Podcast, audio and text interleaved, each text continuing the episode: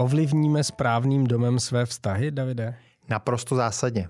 Tak dnes o tom, proč šťastný dům vytváří šťastné vztahy, jak postavit dům vztahům prospěšný, proč je to zásadní a také o tom, zdali ložnici společnou či oddělenou. Já jsem Aleš Rod. A já David Mencel. A toto je podcast ekonomických staveb. Davide, dneska možná trošku netradiční téma pro naše posluchače. Téma vztahu může být od stavitele pro mnohé nečekané. Zase standardní otázka na začátek. Máte k tomu dost kvalifikace? Já doufám, že jsem kvalifikován i ke štěstí a že jsem kvalifikován i ke vztahům. A dobrý den, Aleši, dobrý den, milí přátelé. A já rozumím vašemu povzdviženému obočí. Já jsem na to, Aleši, docela jako zvyklý. Já mám hodně kamarádů ve svém oboru a Mí kamarádi říkají, že jsem asi přiletěl z jiné planety. Oni si se mnou chtějí povídat o tom, jestli budeme zdít z Itongu nebo z Porfixu a chtějí, chtějí se mnou řešit, jestli budeme na střechy dávat bramák nebo přivezeme tašku z Německa, která je lepší za, za stejné peníze. A já s nimi zase chci mluvit o tom, jak stavět domy zdravé a jak stavět domy, kde budou fungovat šťastné vztahy a přijdu jim nepatřičný někdy. Někdy tak, když si spolu povídáme u piva nebo u vína, tak jim přijdu nepatřičný. A, ale já vím, co oni neví. Je to jenom věcí vývoje. Oni do tohohle fáze také jako jednou dospějou. Mí kamarádi, stavitelé. Je to o tom, že já stavím domy dlouho, stavím domy 30 let, stavím domy ve třech zemích Evropy, obsloužil jsem 16 tisíc klientů a já jsem samozřejmě také kdysi v podstatě byl vysloveně technicky zaměřený.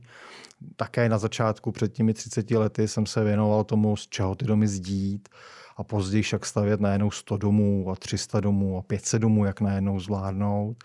Což teda řeknu Aleši, to do dneška nikdo jiný v podstatě nestaví tolik domů najednou, kolik vlastně jsme dokázali vlastně zorganizovat v ekonomických stavbách. To jsme pišní. On stačí jeden, když stavíte. Jo, jo, ono takhle tak nám taky někdy, když je to jeden pořádný, tak taky nám to dá jako zabrat.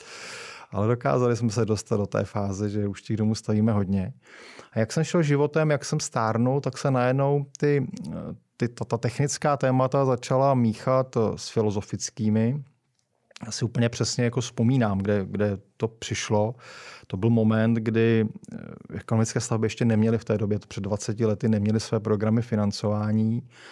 Já měl mladé klienty, kteří nedosáhli na hypotéku, byli, čekali s okolností dvojčata. Paní byla v sedmém měsíci těhotenství a, a byl tam jako neúspěch na hypotéce. Já jsem šel za, za jako makléřem, který hypotéky uměl a říkám, se jim nedá tím lidem opravdu jako pomoct. A on říká, no dá se jim pomoct, když jim jako někdo si půjčí, aby zaplatili svoji půjčku, kterou mají, kterou musí vypořádat před hypotékou a když jim někdo půjčí, aby rozestavili dům, tak vlastně to je o tom velmi jednoduše řešitelné.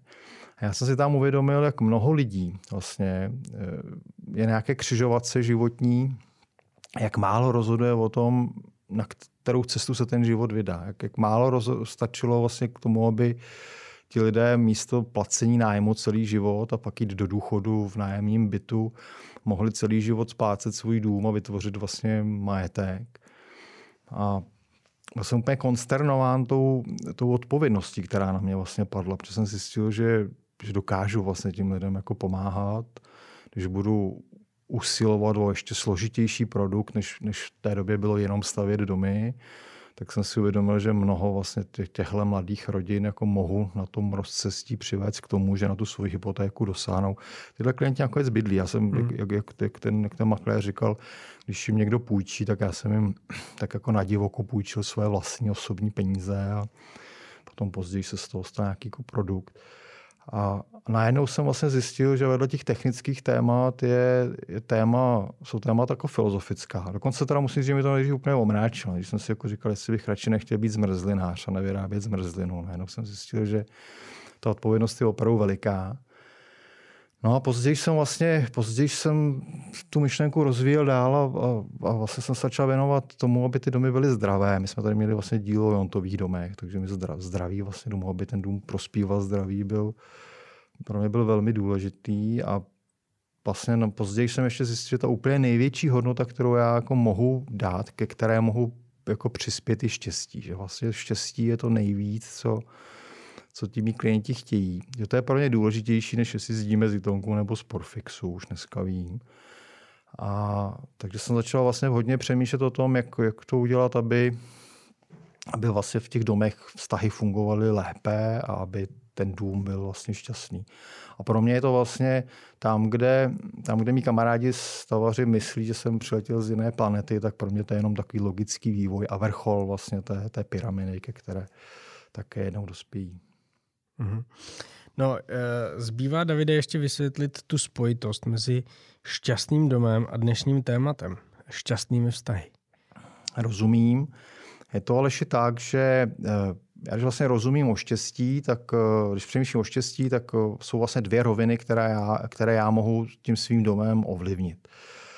Jedna rovina, to, jsou, to je taková, takové jako velké množství osobních radostí, které vlastně vám nebo mému klientovi ten dům může každý den přinášet. Jsou to radosti, které se opakují, ideálně denně, jo, nebo, nebo alespoň pravidelně. A když těch radostí je hodně, tak oni se, oni se to velké množství těch drobných radostí se spojí vlastně v řeku a ta řeka nás jako unáší k nějakému trvalému pocitu štěstí. Mm. Já tomu eh, pojmu vlastně říkám řeka štěstí. Je to téma, které my jsme se toho tady už toho dotkli. Už se toho dotkli. Ano, a mám na to velký ohlas a určitě se k tomu musíme vrátit, že chtějí to po nás vlastně naši posluchači, takže určitě uděláme další díl o, o řece štěstí. To je vlastně prvá rovina. A druhá rovina, která ovlivňuje štěstí pro mne, je právě úrovně vztahu. Mnoho lidí si jako myslí, že, ště, že může, může být šťastný i bez toho, že by měli kolem sebe šťastné vztahy. Já hodně takových lidí kolem sebe znám. Tady ale je třeba pro mne rozlišovat život spokojený a život opravdu šťastný. Jo. Já, já si jako myslím, že znám jako hodně lidí spokojených bez vztahu kolem sebe, ale neznám nikoho opravdu šťastného, kdo by kolem sebe skvělé vztahy neměl. A když jsem začal o vztazích přemýšlet, tak jsem vlastně dospěl k tomu, že tím domem dokážu vztahy lidí, svých klientů i svoje, dokážu vlastně jako výrazně ovlivňovat k lepšímu. A já jsem vlastně se připravoval dnešní podcast, tak jsem si schválně chtěl jako spočítat, kolik hodin přemýšlení vlastně už na, na, na tohletom tématu mám. A dospěl jsem k tomu, ale že to někde kolem 10 tisíc hodin. Jo. 10 tisíc hodin přemýšlení o vztazích a o tom, jak, jak těmi domy ty vztahy, jak ty vztahy vlastně posunout. To je jako velká porce přemýšlení. No a dneska se teda, protože že Michal nám, nás minule huboval, že jsme výrazně přetáhli stopáž, tak já se dneska pokusím těch 10 tisíc hodin přemýšlení koncentrovat do těch 45 minut, kterých nám Michal důrazně, důrazně jako přikazuje. Eh, já navrhuji, že bychom eh, rozdělili eh, teď to následující flow podcastu do takových jako skupin. Eh, a to, ty skupiny budou odpovídat vašim radám, to znamená těm důležitým tématům, které přináší šťastné vztahy v domě. Ano. Tak pojďme na první vaší radu. Zalovte v koncentrátu znalosti a ohromte nás tím, co, co je tím prvním stavebním kamenem šťastných vztahů v, v dobrém domě. Jasně, jako, jako správný marketér nalákám naše, naše posluchače něčím, co je velmi jednoduché na realizaci a přinese to v podstatě velký efekt. A moje prvá rada bude, eh, milí posluchači, dejte si do svého domu velký jídelní stůl. Velký jídelní stůl vám odemkne jako spoustu eh, dobrých možností a výrazně ovlivní vaše vztahy ve dvou proudech. Ten stůl by měl být minimálně dvojnásobně velký, než je počet členů rodiny. Jo, to znamená, pokud vlastně jste v rodině čtyři, tak by to měl být vlastně velmi dobře dimenzovaný stůl pro osm lidí s možností ještě další dvě, devátou, desátou židli vlastně nouzově přidat. Zase ještě třeba vědět, když, když se půjdete někam do obchodu zeptat a řeknete, že chcete jako stůl pro 8, tak ta norma má nějaké rozpětí, to znamená, říká to, to ten minimální rozměr pro 8 a nějaký jako optimální, tak neorientujte se nikdy na ty jako minimální rozměry, to, to není jako úplně pohodlné stolování. To znamená takový opravdu jste doma čtyři, tak stůl pro osm lidí opravdu jako dobře pojaté normě, v dobře pojaté velikosti vám, vám přinese jako lepší vztahy. A ty vztahy se vlastně ovlivní dvěmi způsoby. Jednak se ten velký stůl stane místem setkávání rodiny. Budete-li chtít samozřejmě. A toho pohodlného stolu já třeba používám k tomu, že pravidelně každý den, místo toho, abychom se setkávali u televize, u zpráv, tak se setkáváme v jídelně, která je otevřená do kuchyně, se setkáváme u velkého jídelního stolu. Vytvořili jsme si společný návyk. Ten, ten společný návyk to je strašně jako důležité. Jo? Ten samotný dům a ten samotný stůl by nám nestačil. My vždycky potřebujeme k tomu ještě napojit ty návyky. To znamená, vytvořili jsme společný návyk a v 6 hodin večer se vlastně všichni potkáme u velkého stolu. Děti u velkého stolu dělají úkoly, povídají, co bylo ve škole, z čeho všeho máme jedničku ten den. Já u stejného stolu na notebooku píšu podklady vlastně pro další podcast a zase povídám si přitom s rodinou, jsme spolu. Moje žena vaří večeři a zase je s námi, povídá si, v podstatě vypráví nám, co, co vlastně bylo u ní v práci. A tím, že ten stůl je veliký, kdyby ten stůl byl opravdu jenom pro čtyři, tak my tam nebudeme na tu práci mít dostatek prostoru. Cítili bychom se stísněně.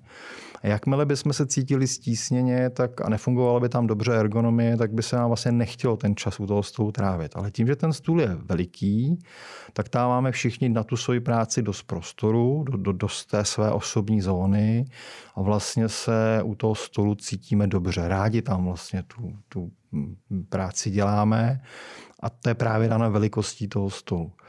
A to pravidelné setkávání rodiny je strašně jako důležitá, důležitý parametr, který vlastně buduje ty vztahy. Hodí se to potom, až nám děti vyrostou, ale ještě do té doby puberty, tak pak už bychom je to učili těžko. Jo? Potřebujeme to naučit za mala. A oni, to, oni si pak ani neuvědomují v pubertě, že pokračují v něčem, co jsme jim za mala vlastně ukázali. Aha. Takže ovlivní tím jako výrazně fungování rodiny.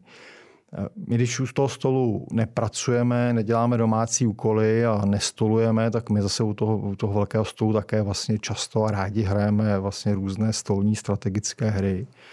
U nás jsou to osadníci z Katanu, v kterých jsem rovnou říkám neporazitelný, ale když se někdy potkáme, můžeme si zahrát, ale já vždycky hraju Monopoly, já jsem bankéř. Já, jsem... Monopoly jsou strašně zdlouhavý, to je no. nekonečný. No. A mě baví být bankéř a no. většinou vyhrávám. Co chápu.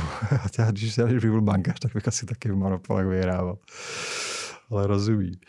Takže zase, zase to, že máme velký stůl, můžeme hrát u toho hry a, a, a tím, že ten stůl je veliký, tak si kolem té hry prostě rozložíme všechny ty dobroty a čaj a tak je to, je to opravdu pěkné.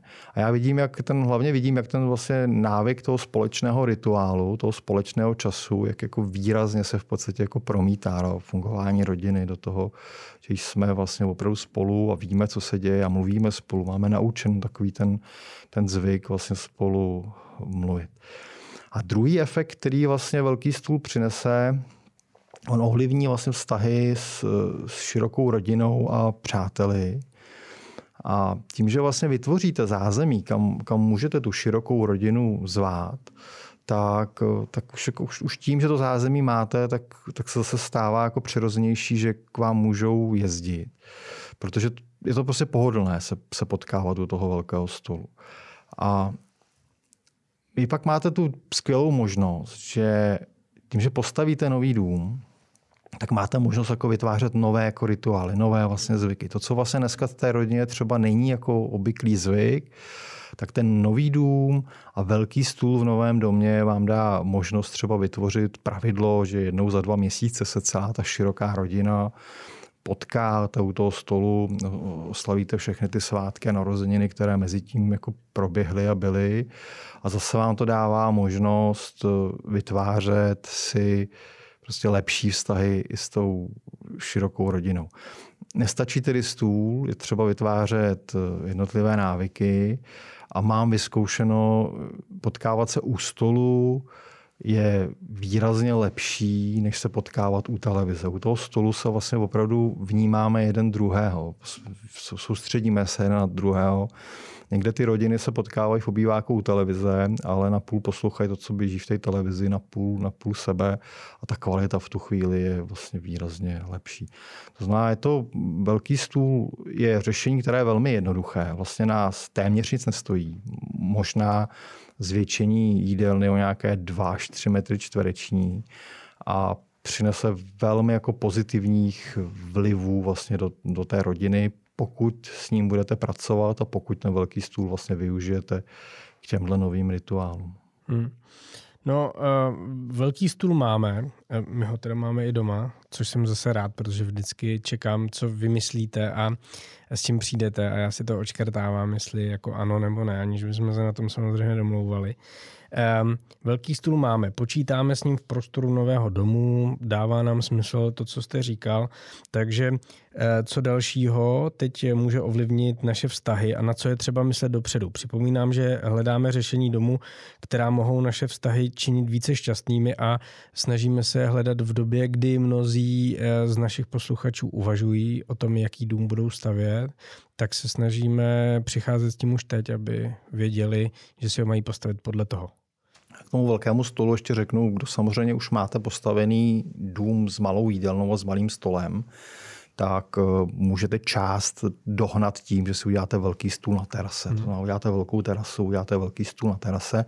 Není to úplně stejné, samozřejmě bude to fungovat jenom nějakou polovinu roku, ale je to pořád jako lepší, než nemít nic. No, já jsem Aleši záměrně začal tématem jednoduchým, protože jsem věděl, že téma druhé, které vlastně jako vyndám, bude téma zase, zase zásadní a, a vzduch zhoustné. A B to téma intimní o tom, jestli udělat ložnici společnou nebo udělat ložnice rodičů vlastně oddělené. Kdyby nás poslouchali děti, tak asi by se teď hodilo přidat do našeho pořadu hvězdičku. Ale já musím říct, že nás děti neposlouchají. Moje, moje dcera Anička teď poslouchá podcasty celé dny, pořád chodí ze sluchátky, tak jsem se jí naivně zeptal, jestli nás poslouchá Aleši a Andulka řekla, že ne, že nás rozhodně neposlouchá a že by nás začala poslouchat, když bychom do toho přidali nějaké v podstatě krimi příběhy. Jo. To, tak to přijde. A teď až natáčeli jsme o těch dluhopisech, že jo, zmiňovali jsme občas politiku a někdy jsme i zmiňovali i nějaké firmy, které mají problémy, tak to přijde. My jsme v krimi příbězích pořád, jenom to na, není na první pohled jako poznat, no, tak jako skvěle.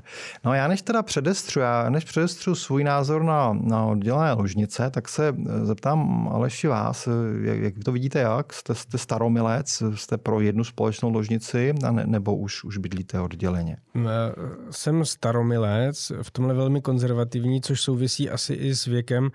Když jsme dům stavěli, kolem třicítky vás podobné téma vůbec jako nenapadá a uh, jsem spíš zvědavý na ty informace, které uh, by mi teoreticky mohly jako změnit to uvažování, které je pro mě, jak jsem zmiňoval, jako velmi konzervativní. To znamená, jako moc si to nedokážu představit. Dobře, to, to jste mi udělal radost.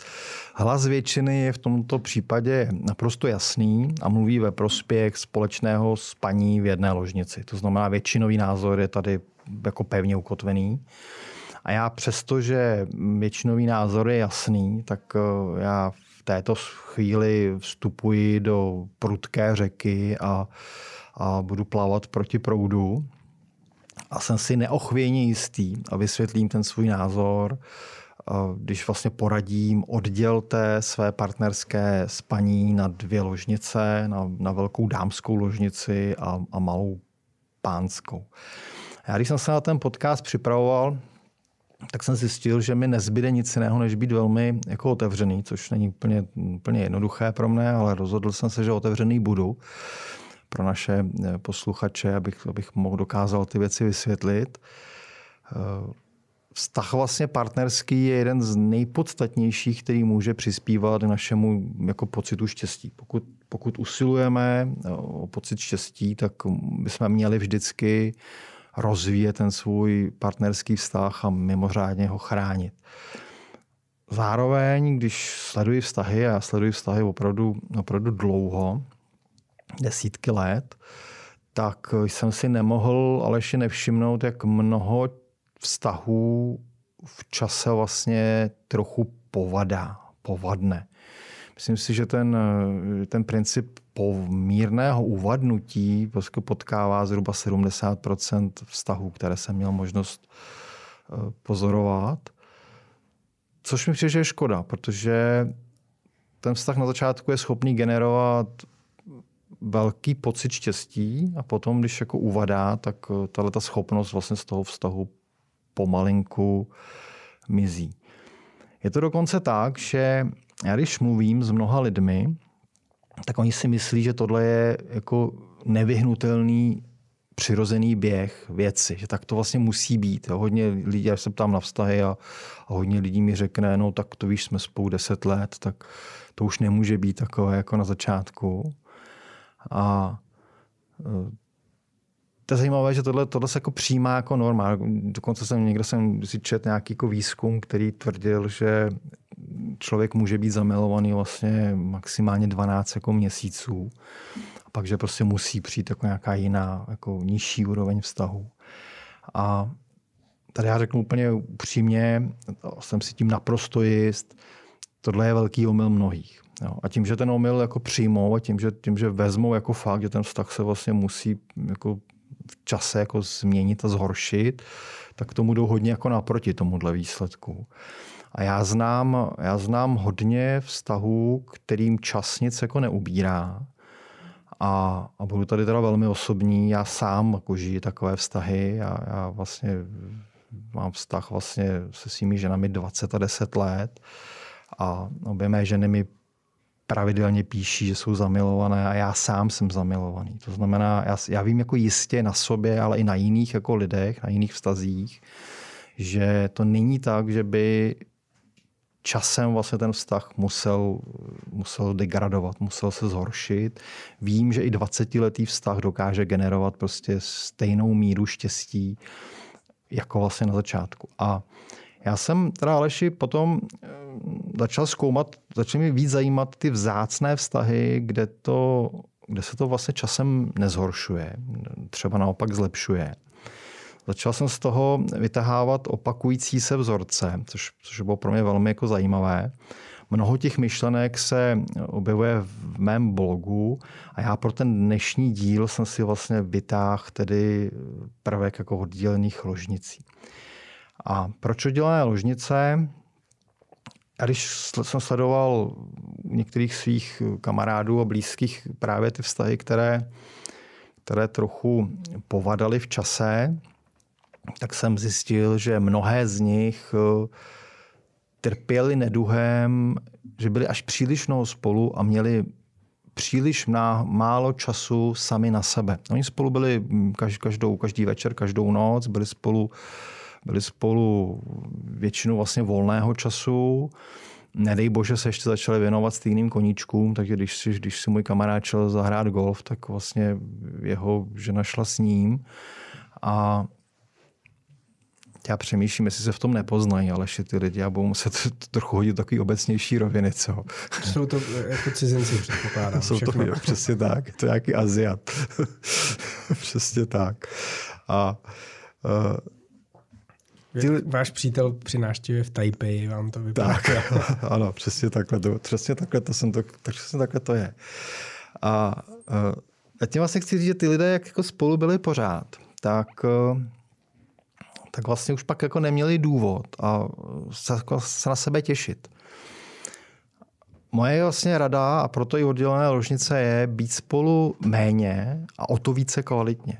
To znamená soustředit se na to, aby ten čas, co jsme spolu, byl mimořádně kvalitní, ale zároveň si nechat dostatek vlastně času sám pro sebe já to mám tak, že eh, jsem se svojí vlastně ženou, tak máme domluvené, jsme spolu trávíme vlastně dvě noci v týdnu a to je vlastně méně, než bychom chtěli.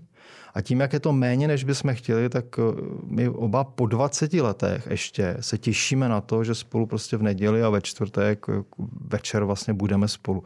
Já vlastně neznám nikoho, kdo by měl jednu ložnici, kdo by se těšil, že večer bude v podstatě se, se svou ženou. A protože prostě je to, je to věc, kterou mají každý den. Jako není důvod se na to těšit, když prostě 20 let den co den, večer co večer vlastně jako usínáte spolu. Vypíjá z toho vlastně jako, jako moje rada naplánovat si konkrétní dny, kdy být spolu. Ty ostatní dny si vlastně nastavit tak, aby aby každý měl prostor sám na sebe, abych, abych, mohl, abych věděl, že si ten večer otevřu knížku, nebo, nebo moje žena ví, že si v podstatě půjde zahrát s kamarádkami volejbal a mohli jsme si plánovat ten, ten svůj život vlastně tak, jak chceme a zároveň, aby jsme měli pevné dny, kdy jsme natěšený sami na sebe a kde se opravdu snažíme ten večer vlastně sami pro sebe navzájem vlastně udělat jako co nejhezčí. A nás slyšení vy začínáte zírat. Jste, teď jsem, konečně jsem našel téma, jako kde vás jako zaskočím. Já jsem si vzpomněl na Uh, myslím, že to bylo ve filmu Vratné láhve, jak uh, Zdeněk Svěrák tam, nebo respektive ta jeho role říkala, že je vítací typ a že se mu, proto ale musí vždycky odejít pryč, no. aby se pak mohli vítat, že? takže po fázi loučení přichází fáze vítání. Tohle je, to tohle, tohle je naše častá věta u nás doma, tohle, tohle je častá věta, v které my fungujeme. To znamená, moje rada je, věnujte si navzájem čas, který budete mít sami pro sebe, tak abyste se mohli těšit eh, na, to, na ten čas, co jste spolu. Toho času spolu mějte méně, ale zase, když ho máte, tak, eh, tak se mu opravdu věnujte. To znamená, ten čas v sobě věnujte, snažte se, aby ten čas, který je vzácný, tak aby byl jako vysoce kvalitní. No a jak mi vypadá ty ložnice teda? Já se k tomu dvě věty a dostanu se k tomu. Já ještě tady řeknu další tohle. Já samozřejmě za těch 20 let jsem tohleto naučil spoustu jako lidí kolem sebe a mám jako na to dobré zpětné vazby, že mnoho jako lidem to ten vztah zlepšilo. Zároveň ale platí prostě železné pravidlo bez výjimky. Kdykoliv jsem to otevřel, tak jsem dostal strašně na budku. Jo. Tohle, tohle platí, přesto nejde vláh. Jakmile prostě řeknete, naplánujte si dva dny, tak vždycky přiletí okamžitě přiletí odpověď, já nebudu mít intimitu podle kalendáře. To je taková jako naprosto častá odpověď. Tomu já jenom chci říct, jako, že to, to, že to, že víme, že spolu budeme v neděli a večer, tak neznamená, že za sebou nemůžeme přijít jako ještě nějaký jako jiný den, spontánně, když chceme. A pak tomu řeknu, že ve chvíli, kdy, ve chvíli, kdy slyším od někoho, kdo mi říká tohle, já vůbec jako si neumím představit žít podle kalendáře, tak když, pak začneme, když jsem pak začal zkoumat ty vztahy, když jsem pak jako věděl, jak to, jak to vlastně v tom vztahu funguje, tak jsme vlastně zjistili, že to funguje tak, že dneska je unavený jeden, zítra je unavený druhý, po třetí v podstatě zavolají kamarádi, pojď s náma na pivo. A, a vlastně se pak je to, že v tom vztahu vlastně ten sex mají jednou za měsíc a vlastně to nefunguje vůbec. To znamená, tam, kde to nechávali na velké spontánnosti, tak to často potom vlastně jako nevedlo jako k ničemu skvělému. A jak mají vypadat ty ložnice, tak já jsem můj vzorec, a každý samozřejmě může najít svůj vlastní, můj vzorec je takový, vlastně tu dámskou ložnici udělat jako velkou, velkorysou, s velkou vlastně postelí a s velkou relaxační vanou v ložnici. Já dám do popisu našeho podcastu, dám fotografii a ta druhá ložnice už může být samozřejmě daleko skromnější, s kouskem knihovny, třeba s pracovním stolem pokud to velikost domu unese, tak je úžasné, není to nevyhnutelně nutné, ale je úžasné, pokud vlastně každá ta ložnice má svoji šatnu a malou koupelnu. Takové řešení já považuji za, za úplně jako dokonalé. No, vím, že, já, já vím, že tady to je takové téma, kde jdeme hodně proti proudu toho, toho obecného vnímání. Přesto, milí posluchači, přemýšlejte o tom, protože jsou také momenty, kdy si připadám jako Galileo, který ví, že přece se točí a opravdu hodně jako tisíc hodin přemýšlení mě dovedlo k tomu, že tohle schéma potom generuje vlastně jako mnohem jako lepší vztahy.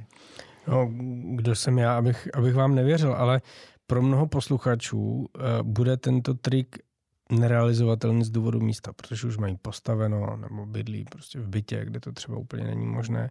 Co pak? Dá se to nějak obejít? Jasně, dá se to obejít. Já ještě řeknu, já jsem, já jsem že vím, že chceme být eh, informačně velmi plní tak a přesní, tak já jsem dokonce ale ještě spočítal, když, když mám nějaký jako běžný dům, vlastně 4 plus 1 bungalov, tak kolik, kolik to vlastně stojí přidat ložnici, šatnu a a malou koupelnu, kolik vlastně stojí vytvořit takovou druhou pánskou ložnici.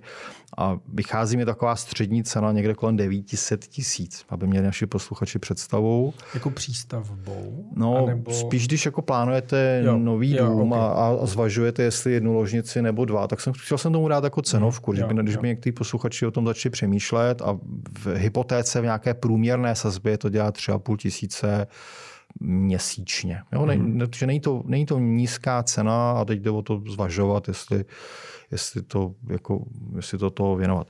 No a samozřejmě, pokud už tu ložnici nepřistavím, a tak, tak stejně jako můžu zavést minimálně to pravidlo, že si jako určím, které dva dny jsme jako jeden pro druhého, které dva dny prostě věnujeme sobě, které dva dny nenecháme si rušit. Že když ty dva dny jako Aleši označíte, tak ono se pak jako pořád se nám v našich životech něco děje. Jo? Že, že zavolá, zavolá mi někdo, říká, ale já bych večer se chtěl prostě sejít. A já řeknu OK, ale, ale v neděli ne, protože prostě to jsem se svou ženou. Takže vím, že ten čas je vlastně chráněný. Už tím, že jako vymezím pro ten vztah, tak ho potom chráním před nějakými dalšími rušivými vlivy. Jo, jsou situace, mě včera mě včera zklamalo mé BMW, takže jsem tři hodiny čekal na votovku. Takže jsou situace, které jako vlezou do toho života, jo? nebo, nebo může, můžeme být nemocní, můžeme být v nepohodě, takže není to zase dogma. Velmi často, ale když prostě nám do toho něco vleze, tak víme, že jsme ten svůj vztah o něco ošidili a snažíme se najít jiný termín, kdy si to zase jako nahradíme. Takhle jako až k tomu přistupujeme. Zatímco chvíli, kdyby jsme spolu to takhle jako jasně nevymezili a vlastně bychom spolu chodili jenom pořád každý den spát, tak možná bychom ne, ne, necítili tu potřebu. Trpěli bychom nejspíš tím syndromem, zítra je taky večer, tak jako proč se dneska šponovat, když to můžu dohnat zítra. Ale hodně lidí to potom takhle dohání vlastně jako celý měsíc. No. No možná někteří lidé mají třeba i, jak jsme říkali, rozpočtové omezení, nebo prostě je to nenapadlo.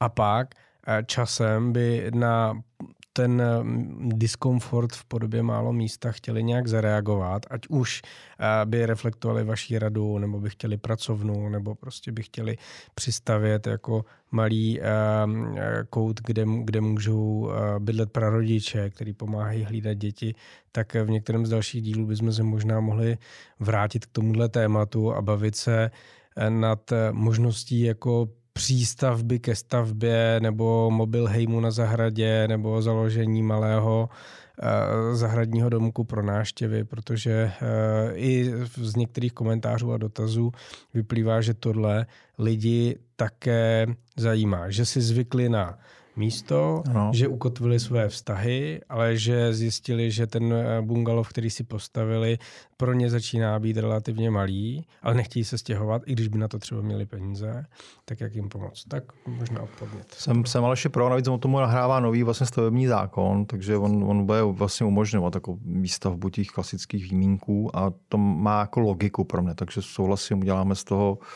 děláme z toho v podstatě nějaký jako další díl brzo. Závazek jsme si dali, ale eh, pojďme dál. Stihneme určitě ještě jednu myšlenku šťastného domu. Tak eh, co jste si eh, pro nás nachystal, Davide? No a to budou no, vlastně dětské pokoje. Eh, každý vlastně z nás by měl přemýšlet, jestli děti nechat vyrůstat spolu nebo odděleně tady vlastně já zase půjdu trochu proti proudu, protože většinový trend dneska je vlastně děti rozdělit do samostatných pokojů.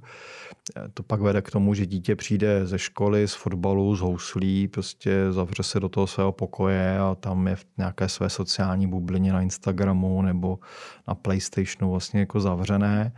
A to já nepovažuji jako za, za dobré.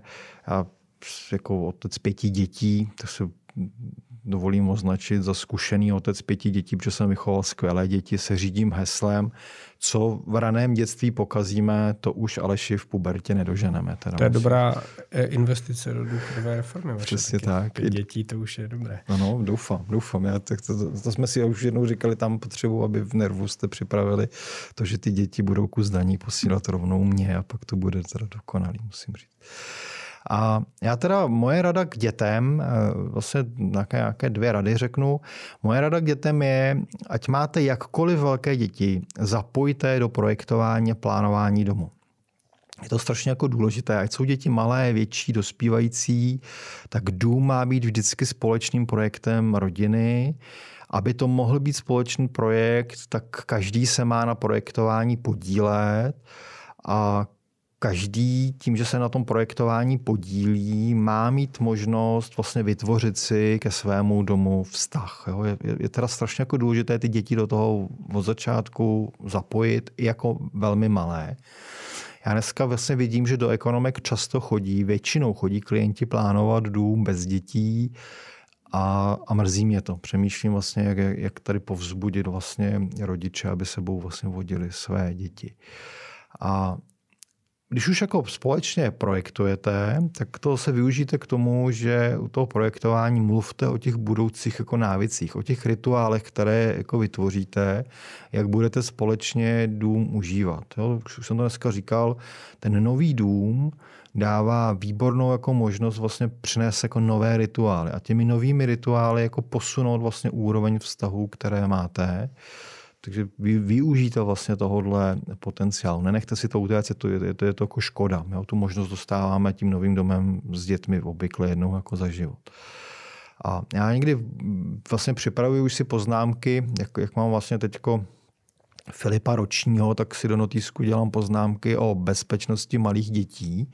Takže někdy taky Aleši, to, to už dneska máme druhý závazek, někdy brzo uděláme jako díl o bezpečnosti. Tam si, to, to nám půjde nám dvou. Přesně tak. A, ale, tak, ale bezpečnost teda dnes vynechávám, že bude to mít, bude to mít svůj vlastně díl.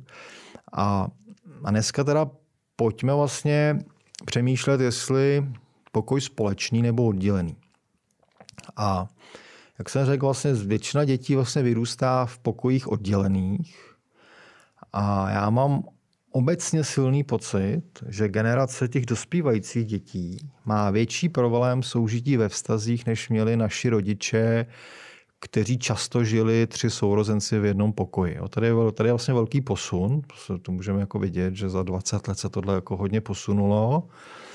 A to, co se na první pohled zdálo být jako velmi pohodlné, že jsme každý mohl mít svůj vlastní pokoj, tak nevím, jestli se dneska trochu nevrací tím, že ti, ti mladí lidé, kteří dneska začínají své vztahy, tak, tak najednou mají jako problém v těch vztazích eh, fungovat. Eh, já jsem své kluky, a to je vlastně mé doporučení našim vlastně posluchačům, jsem nechal vyrůstat v jednom velkém společném dětském pokoji. Tam, kde vlastně v projektu měla být příčka, která by rozdělila ten velký pokoj na dva, na dva 15 metrové, tak já jsem příčku nepostavil. Všechno jsem si připravil, abych ji mohl jednou, když budu potřebovat, dodělat.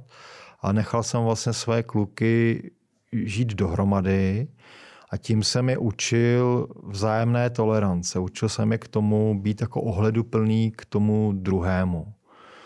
No, udělal jsem to dokonce tak, že přesto je tam byli dva, tak jsem jim tam dal palandu pro čtyři, dvě palandy vlastně, tak aby se tam vyspali čtyři, čtyři vlastně lidi. A a vlastně pořád tam s nimi spali nějaký jejich kamarádi. U nás vlastně Aleši pořád vlastně někdo byl s kamarádů. Zase se to potom vrací k tomu velkému stolu. Když máte velký stůl, tak pro vás není problém, když si, když si prostě děti přinesou vlastně kamarády do domu. Není pro vás jako problém dát, dát večeři v podstatě ještě někomu hmm. dalšímu. A i tím, že měli vlastně ty kamarády doma, tím, že k tomu měli prostor, tím, že tam měli, měli pro ně to spaní, tak jsem zase rozvíjel jejich jako sociální schopnost. Jo. Je to úplně, to úplně srandovní. Můj, můj vlastně druhorozený druhorozený vlastně syn Vítek, tak ten má dneska firmu a v té firmě s ním pracuje klučík, kterého já jsem tam viděl někdy od, od sedmi let, tam v podstatě k nám jako chodil na, na těch večeřích a dnes jako dospělí jsou, jsou spolu vlastně a pracují spolu ve firmě. A já na, na, těch, na těch palandách jsem docela často s nimi spal i já. I mně přišlo jako někdy fajn, že jsme, my jsme spolu zapařili prostě večer a pak jsem si s klukama leh na jednu z těch palant. Bylo to fajn, když, když přijel, přijeli třeba rodiče, já jsem jim potřeboval půjčit svoji ložnici, tak jsme, tak jsme zase mohli přespat jako s dětmi v děcáku, bylo to nás docela jako na pohodu, v pohodné. Takže moje rada je, udělejte radši dospělý, udělejte radši společný vlastně pokoj pro své děti, nechte je vyrůstat spolu, dáte jim tím nějaký jako návyk, který až budou dospělí se jim bude hodit. Zároveň samozřejmě Aleši musíme počítat s tím, že nám děti vyrostou a fáze, která není pro nás jako pro rodiče úplně jednoduchá. Oni sami naše děti někdy kolem 16. 17. roku začnou hledat tu svoji intimitu, začnou u nich přespávat kamarádi a kamarádky. A je vlastně skvělé, když ten eh, dům je připravený na to, pak ten velký pokoj rozdělit. Jo, to je, je takových jako projektů hodně, já zase možná dám nějaký odkaz do popisu.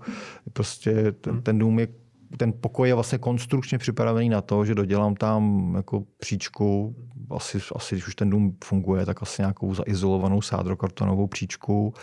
Mám do toho, mám do toho pokoje vlastně dvě dveře, to má schovan někde v překladu, překlad, abych tam mohl dodat jako druhé dveře a, a velmi jednoduše prostě z jednoho velkého pokoje udělám dva, dva 15 metrové. Pokud se stane, že mám třeba kluka a holku a chci jim prostě v nějaké fázi vlastně to soukromí dopřát ve chvíli, kdy oni začnou dospívat a začnou si tam začnou v těch pokojích trochu randit. No, hmm. no to, tady to vidíme úplně společně s ohledem na to, že mám dvojčata, dva kluky, kteří jsou si zároveň nejlepšími kamarády, tak spí spolu v pokoji, z druhého mají hernu, vyhovuje jim to a tak dlouho, dokud jim to bude vyhovovat, tak eh, to nechám zcela na nich. To si myslím, že je rozumné. Já myslím, že uh, protože Michal je vždycky na nás takový ostrý v tom, aby jsme drželi ten časový limit, tak O moc víc toho už dneska nestihneme. Témat k přemýšlení jsme dali dost a ještě jich určitě dost máme. Já mám ale však ještě jednu otázku, David. Dá se eh, kvantifikovat, jak velký bude mít dobře vyřešený dům vliv na vztahy? Eh, může vůbec skvělý dům přetlačit mm, špatnou povahu, pomoci narovnat nějaké prostě disbalance, které se ve vztahu objeví. Když přirozeně mnozí považujeme povahu člověka za podstatu jeho vztahu, tak eh, jak v tom, jakou roli v tom ten dům hraje? Hmm, to je, Aleši, to, to musím říct, že je prostě skvělá závěrečná otázka. Hraje velikou roli. Vlastně dobrý dům dokáže naprosto jako zásadně ovlivnit naše vztahy. Stojí to za to. Ten vztah, je, vztah opravdu vytváří velkou, velký moc k tomu, aby jsme prožili eh, jako šťastný život. Já dnes, když jako vidím ty hodně jako, ty hodně jako rozlobené lidi, demonstrující proti bídě, která myslím, že v Čechách jako není. Já když jsem jezdil jinde po světě, tak jsem opravdu bídu viděl. A v Čechách nemyslím, že je bída. Tak vždycky, když vidím ty hodně rozlobené lidi, tak přemýšlím, jestli celý jako problém nezačíná někde na úrovni jejich vztahů. Jo? Jestli, jestli, jestli tam jako není vlastně celý jako problém. Takže vaše otázka je, jestli, jestli jak, jak hodně ten dům může prospět vztahům, řeknu Aleši, úplně hodně. Samozřejmě ani ten nejlepší dům na světě by nepřetlačil úplně špatný charakter, to je, to je třeba jako vědět. To znamená, žít s někým, kdo má úplně špatný charakter, nevyřeší tím, že postavím dům, to je, to je lepší najít jako toho správného partnera. Zároveň já jsem přesvědčený, že naprostá většina z nás nejsme ani černí, ani jednoznačně bílí. Většina z nás jsme v nějakém celém jako spektru jako nálad a podle těch svých nálad jako ovlivňujeme částečně své chování. A ten dům, když funguje dobře, tak, tak nám dokáže jako pomoct k tomu být lepším partnerem, cítit se lépe, mít tam ty své osobní rituály, které jako vylepšují jako každý den naší náladu, pomáhá nám ten dům, to, co jsem říkal, těšit se na svého partnera, pomáhá nám, vytvoří nám to prostředí, že je pro nás pohodlné a ergonomické být jako dohromady, se cítíme vlastně dobře. A je to tak, že vlastně opravdu relativně malé věci na začátku můžou na konci vést jako úplně dramaticky rozdílným výsledkům. To je to, co jsem vlastně já říkal dneska na začátku podcastu. Já jsem si v nějakém jako momentu uvědomil, že ta moje odpovědnost je jako nekonečná, hluboká, až, až zdrcující. Já musím říct, že, že, že, že opravdu někdy před 20 lety jsem se začal velmi jako zaobírat tu, tu svoji odpovědností na životy svých klientů a tohle mi nikdy neopustilo. Naopak, čím víc o tom přemýšlím, tím větší odpovědnost cítím. Takže jsem přesvědčený, že dobře postavený dům nám dává možnost vytvořit dobré rodinné návyky. Tady já toto ještě, ještě zdůrazním. Jo. Ten samotný dům, když byste k tomu jako nepřistoupil správně, hmm. vlastně stačit nebude. Jo. To prostě, ten dům vám dává tu možnost. A k tomu dobře postavenému domu je třeba vytvořit dobrý návyk, a ten dobrý návyk nás všechny dohromady dokáže posunout do takové příznivější roviny a tím ty vztahy budou zdravé, silné a my budeme opravdu mnohem šťastnější. Je to, řeknu že popravdě, je to obrovské silné téma, eh, ke kterému by se toho dalo říct ještě strašně moc a my se k tomu jistě ještě moc krát v našem podcastu vrátíme a myslím si, že budeme k tomu umět co říct. No já jsem rozhodně pro, protože mě k tomu napadlo dalších jako tisíc otázek a posluchače určitě taky, takže se sbíráme a pak eh, možná na to zareagujeme takovým tím dílem jako otázky a odpovědi, protože eh, si myslím, že jich bude víc než dost. No pojďme na závěrečnou rekapitulaci. My víme, že rozdíl mezi spokojeným a šťastným životem u mnoha lidí činí kvalita jejich vztahů a říkali jsme si, že pokud dům dobře připravíte, tak eh, dokáže výborně ovlivnit kvalitu vašich vztahů. Nový dům je velký předěl v rodině, který umožňuje vytvořit nové rodinné návyky, nové rituály, které potom budou formovat eh, kvalitu vztahu dlouhodobě, nejenom po tom, co se nastěhujete a tyto rituály efekt dobře vyřešeného domu zásadně posílí. Ve svém domě myslete určitě na velký stůl, takový, který vám umožní být dobrým a pravidelným hostitelem široké rodiny a přátel, setkávat se s dětmi, hrát s nimi hry, zkrátka um, trávit u toho domu eh, čas, eh, což chce prostor a pohodlí, ne nějaký malý stolek, u kterého se střídají dva a dva lidi, protože je sice pro čtyři, ale čtyři se k němu nevejdou. Um, velký stůl, který eh, umožní vytvořit návyk společného chování je základem a poměrně jednoduchým. Co je Eh, možná trošku složitější eh, téma, ale rozhodně stojí za ním eh, o něm uvažovat a přemýšlet. Je oddělené ložnice spojená s rituálem dvou pevných partnerských večerů v týdnu. David hodně mluvil o tom, že to vede k pocitu vzácnosti a zamilovanosti a pomáhá to upevňovat vzácnost ve vztahu. A my se určitě vrátíme i k tomu, jak to případně řešit v domech, které na to nebyly připraveny. Mnohé posluchačky, posluchače to možná zaujalo, takže se k tomuhle tématu určitě vrátíme. A bavili jsme se potom o dětských pokojích. U dětí naopak zvažte, zdali je nutné nechat se natlačit do takového toho trendu, každé dítě svůj pokoj pěkně od začátku a zdali je nenechat vyrůstat společně a dětský pokoj oddělit až v době dospívání, protože to nejenom upevňuje vztahy mezi nimi, ale zároveň je to učí nějakému eh, socializačnímu, společenskému eh, koncenzu chování a tomu, jak prostě víc s druhým v jednom sdíleném eh, místě. Zapomněl jsem na něco, Davide? Ne, ale jste jako vždycky naprosto senzační. Je to skvělé. Já dostávám, po našich dílech dostávám hodně dotazů, tak já tady eh, rovnou vlastně řeknu, že koho bude zajímat eh, vlastně téma oddělených ložnic, tak já zhruba za 14 dní na to na svém podcastu, na svém blogu vydám vlastně blog a za dalších 14 dní bych asi stihnul napsat eh, blog o o tom dětském pokoji, vlastně společném. Můj blog posluchači najdou na davidmensel.cz, takhle velmi jednoduše. A já všem přeju, ať tím vztahy prosperují, ať se na sebe pořád těšíte a mějte se fajn, naschledanou. A vy nám pište na náš ekonomické stavby CZ eh, žádosti o další témata, podněty, komentáře, cokoliv vás napadne a my se těšíme na slyšenou zase příště. Díky.